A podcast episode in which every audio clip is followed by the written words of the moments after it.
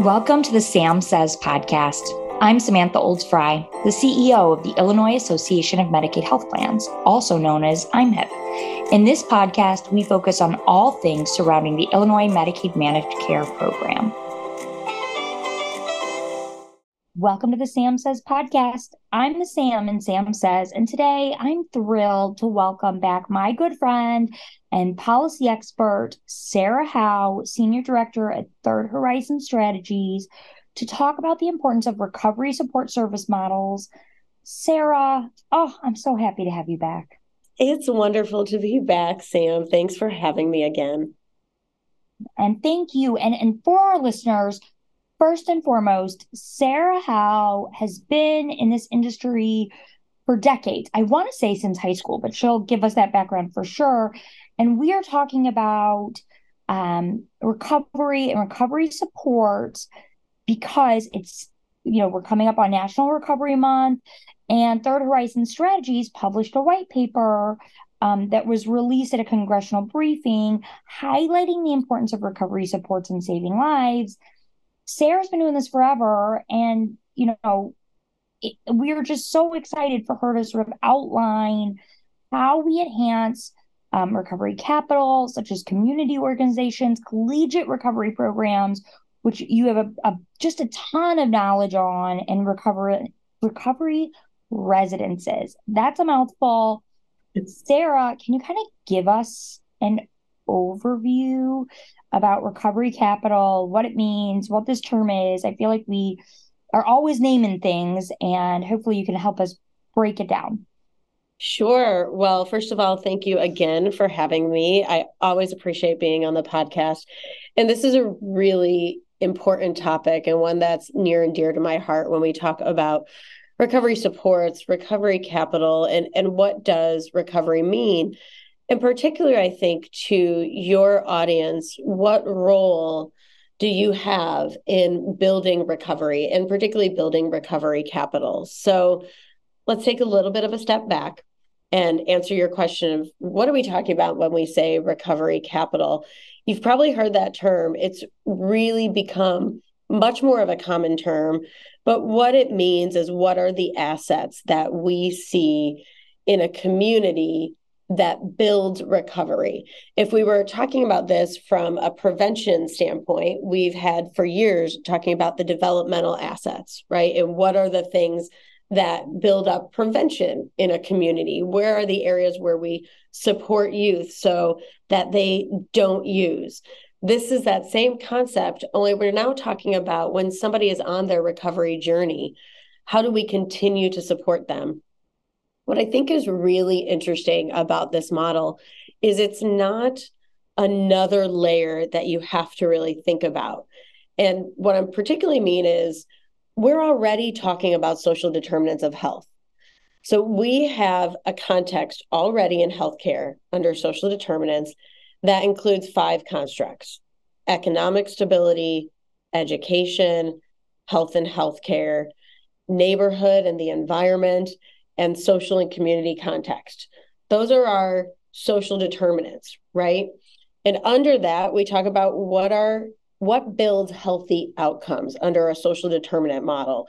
And so we look at things like food insecurity, housing instability, what education is available, what access to healthcare do they have, uh, what is their environment like? Do they have quality housing? What are we seeing with crime and violence in a community? What are the social connections?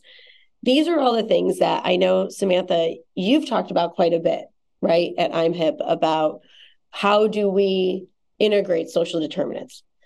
So, what I'm going to say now is recovery capital fits really neatly under those same five areas that we've talked about. So, this is looking at those social determinants, but with a recovery lens. So, with a lens for somebody who wants to maintain their sobriety, maintain their recovery, and thrive in their environment. So I'll take a, a quick step back and what are we talking about? Under social determinants, let's take education.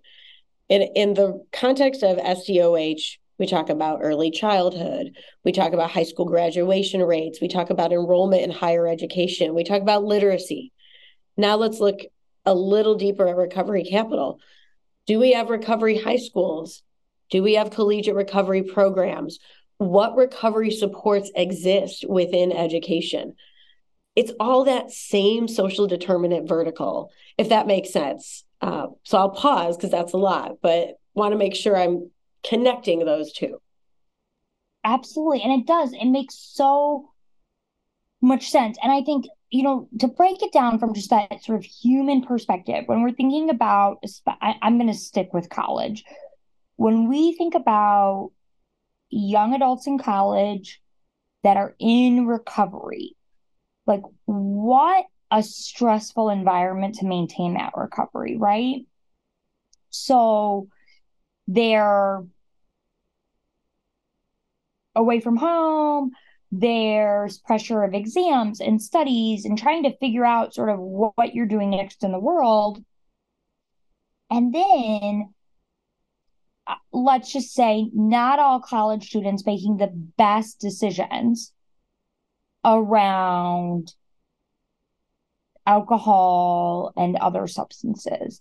And so there's just a lot there. And so the idea of having recovery residences is is like a recover like my understanding, Sara, is it's like a floor or a small building for students that are in recovery to help support them and to sort of ensure that they have a community they can relate to. Am I thinking about that right? Yeah, I think so. When we talk about collegiate recovery uh, across the country, we've seen this movement grow, which is exciting. They they've actually been in existence for more than forty years but we've now seen a much stronger focus on them. Um, there are some states that are dedicating funding to collegiate recovery. Um, particularly in Illinois, one of the areas that we saw that is of um, particular importance and priority under the Opioid Abatement Council is re- collegiate recovery is one of the items that they'd like to see more of an expansion. So exactly what you're saying. So collegiate recovery they develop and they implement programs that provide access to drug and alcohol free places and locations for students to live, like you said, um, where they can socialize, where they can study together. They provide peer mentorship, they receive recovery supports. Sometimes, if you get state funding, they'll provide alcohol free and drug free social activities. I will say it depends on the university what what their funding looks like. Everything goes back to funding right? That's always part of the question. So in a perfect world you would love to have that recovery housing piece and, and that's where you build that support right away. If you're not able to do that then having a home base having an office in the union, having a place where students can come together. And if you're at a university where the funds are really small and you're not able to do that, having a regular meeting, whether they're meeting at the coffee house, where they're finding a way to support these students that are in recovery and provide them the peer mentorship and the recovery support. And in most cases, one of the administrators, typically someone who works maybe in the health building and the wellness program, they will be assigned to be um, a guidance guidance counselor is not really the word, but um, an administrator of the program to support them. So some some states have really built this out, others are coming to it. And like I said, what's exciting in, in Illinois is that we've seen this as something that the Illinois Opioid Abatement Council would like to look at and do some more expansion of. So I'm excited about that. Me too. And I think, you know, it makes sense that why that would work and why that space is so important. And I think when we move beyond sort of the collegiate standpoint, it's the same for folks not in college, right? Like if you don't have housing and, and housing that supports your recovery, it's going to be really hard to stay in recovery. Oh, absolutely.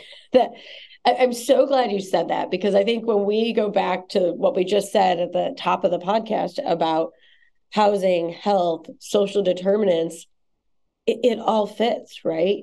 If you don't have a roof over your head, are you going to be focusing one on maintaining your sobriety, maintaining your recovery journey, and two, from a healthcare point of view, is the first thing that you're going to do is get to the doctor's office.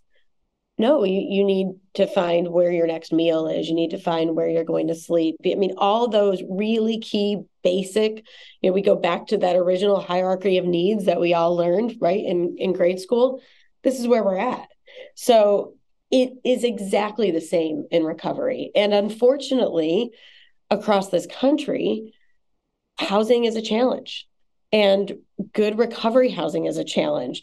And, and, you're right. So it's not just from a collegiate point of view, although I will say community colleges are starting to get on the collegiate recovery train too, which is exciting because that's a different student. That's a, a commuter student often. And uh, that's exciting because that's more oftentimes of an adult than a young adult or an emerging adult. So we are thrilled to see that. But in general, you need housing to maintain health. You need housing to maintain your recovery. Absolutely. And, and, that's why I'm I'm excited about sort of what some of what Illinois is doing and our 1115 waiver and some other things of really sort of trying to address the social determinants of health, health related social needs.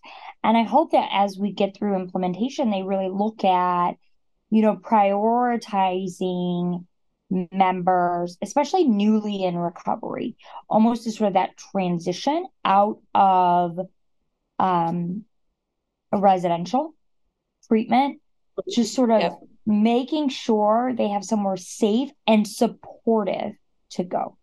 Right, right.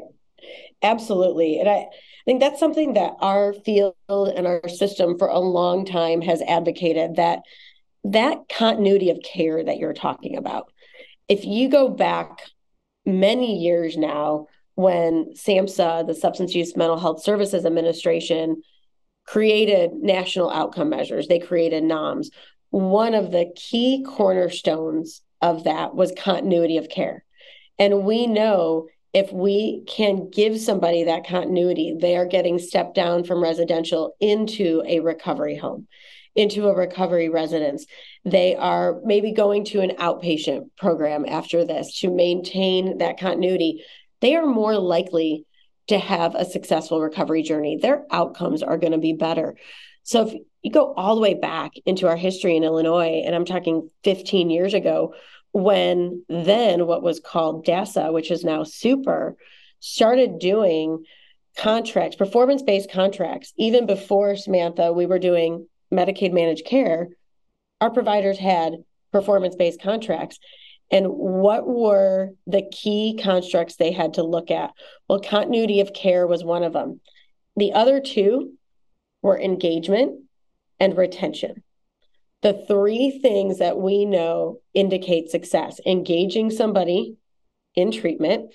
And by that, we mean if there was a waiting list, what options do we give for them? You'll see sometimes providers will have um, what they call pre groups.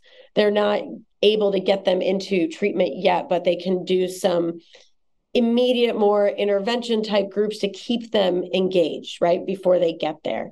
Then retaining them in the care. That's critical. I mean, it's we we kind of pause because it's not rocket science. We know that if we continue to engage someone in their chemotherapy, right, they're going to have better outcomes.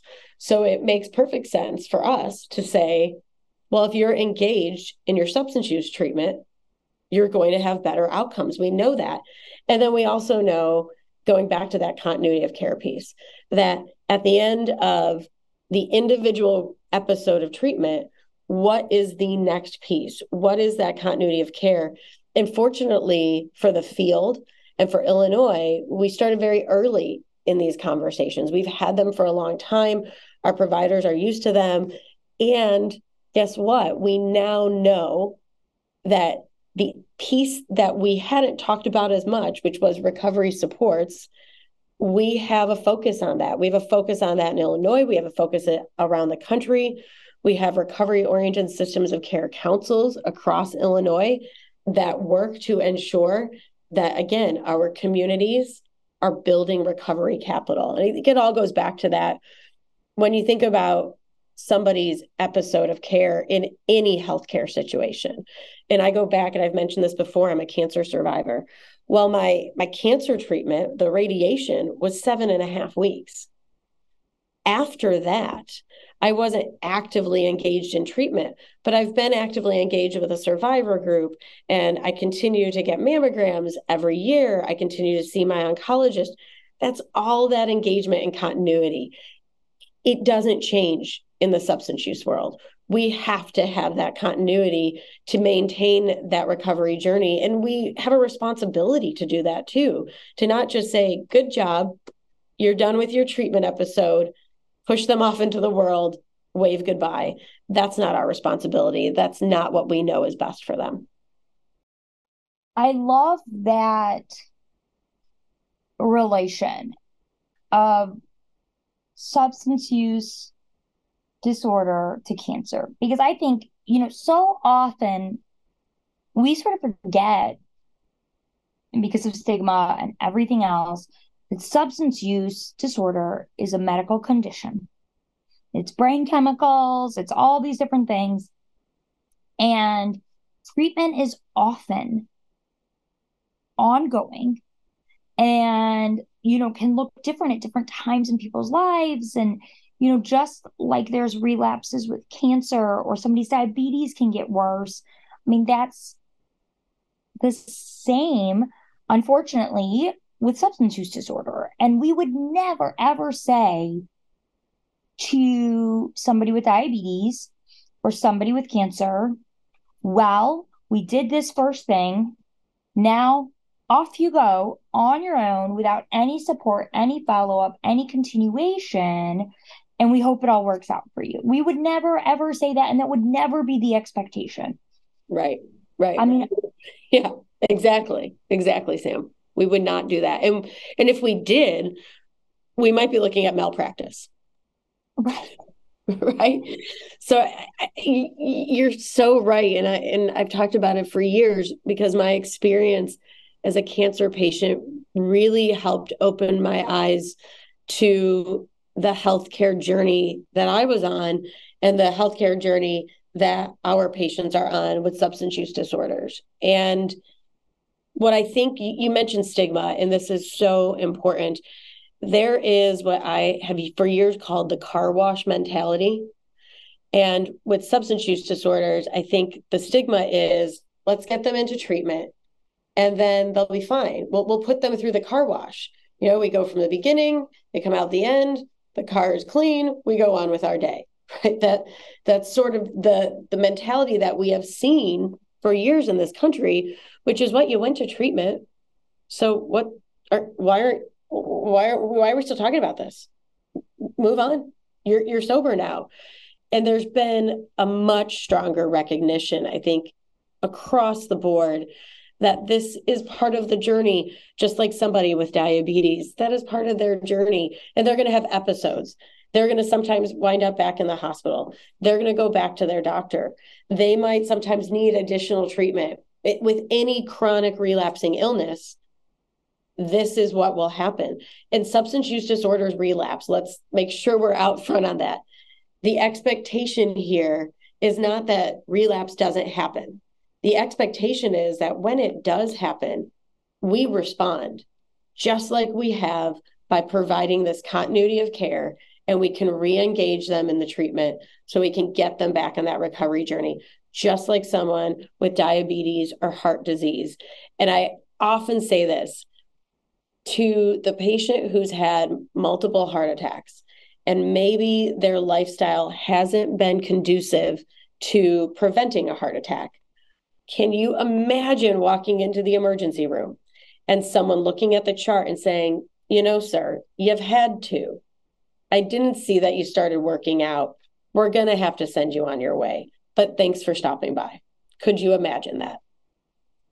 Absolutely not. And I think that's, I mean, the medical system and the healthcare system doesn't fail people in the same way on physical health conditions. Now, we in the United States have tons of work to do to address equity and health related social needs and all of that.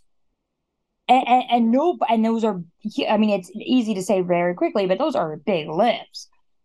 But never, to your example, is somebody turning away somebody clearly in an emergency state. That does happen on the substance use disorder side. And so I think as we look and, and sort of think about, you know, recovery and, um, you know, so this, uh, we have to look at it across the board. So often we, you know, and you and I have been have these conversations often on opposite sides of the table. Sure. We talk about mental health parity, which of course includes substance use disorder, but mm-hmm. that's just one piece of this full continuum. Mm-hmm. Payer parity, treating mental health and substance use disorder the same way we treat physical health, absolutely. But w- what is our system design? Do we right. have right. those emergency rooms, if you will, for substance use disorder? but right. not the rest of the continuum or vice versa. I mean, that's something that a payer, mm-hmm. especially in the Medicaid space, like doesn't control. That's right. a program design. And then a, a tricky part, I think, for all of us is provider training, education, stigma, mm-hmm. um, and, and tackling that as well. Uh, not just those who are providers in the traditional recover I, am putting in air quotes that you can't see but like in the recovery space like not just training of providers at a residential treatment center right right training of providers, providers that intersect. Yes. Exactly. Yeah the intersection here well and we know right? You probably know better than i you can probably tell me the numbers of how many people are in our emergency departments that are there as a result of a substance use disorder right? Or mental health. And w- for years, how many times have you and I heard the Cook County Sheriff say that the Cook County Jail is our nation's number one mental health facility, right? Because we've seen people in and out of our criminal justice system, in and out of our emergency department. I think, and I want to commend you, Sam, because at your conference last year, you invited me and a colleague to talk about what does it mean to change our payer system to incentivize recovery and looking at value based payment models. And I know in the behavioral health space, this has been probably the last frontier, right, for, for value based payment. And yet, it's probably one of the most critical for exactly what you were just saying. The the Medicaid the Medicaid managed care organizations don't always have all the pieces at the table, right? They're the payers. But what can they do? How can we look at value based payment opportunities that incentivize recovery, incentivize building recovery capital. Because right now, our payer system, that's all of us, right? Providers, payers, the state, everybody, it incentivizes relapse because we're paid by getting into the facility. We aren't paid to incentivize that recovery journey. There are models out there, and I'm grateful for them. There, we're starting to see them, but we've seen more of them in primary care than we have on the behavioral health side. And it's time, and the conversations are happening on how we do that and, and what that looks like. And, and so, from a perspective of, of your association, I'm grateful that you're having these conversations and grappling with them because they're not easy conversations. It, like you, you, I've said, we have been on different sides of the table sometimes looking at a bill and what that means for the field. But at the end of the day, what we all want is for someone to be able to thrive in their community. That at the end of the day, we all want that. That's when we win. Absolutely. That's that's really it. And you know, how do we make it all work? How do we get past our differences and figure out how do we support this program? How do we support recovery. And I'm going to really, I want to just like bring it home on why it matters so much to Medicaid. Like, so not only are we the largest payer for recovery and substance use disorder treatment, but the number one cause of maternal health, uh, of maternal deaths, is substance use disorder, untreated substance use disorder. And it's heartbreaking and it's all preventable. Often these moms are interacting with the healthcare space and physicians, OB, GYNs, hospital staff don't know how to help them. They worry about recommending and referring to treatment, what that means. There's such stigma um, around it. It, it, you know, the idea of having a substance use disorder is it it's so rarely seen as a healthcare condition, which it absolutely is, and it's seen as some sort of like moral failure, which it isn't. And so we've essentially criminalized a healthcare condition, which we do for nothing else, right? I mean, diabetes impacts maternal and, um, you know, newborn health too. We don't criminalize diabetes, nor should we in pregnant moms, but we do for substance use disorder. And because of that, we are failing these moms and babies. And what tends to happen is moms decrease utilization significantly during pregnancy because they so very much love their babies. But post delivery or some traumatic experience, utilization can increase again but their tolerance has decreased and that's where we see overdoses and yes. it's heartbreaking and it's preventable but we have to have real conversations about the disease about what recovery works and education just of providers that like medication assisted recovery is safe for pregnant moms mm-hmm. and you know it, it just it sounds as we sort of are talking about it and we're talking about systems and we're talking about supports it sounds sort of it can feel academic if you're not like in this space nonstop mm-hmm. But i think bringing it back to our failures are causing people to die. I hope brings it home for everybody.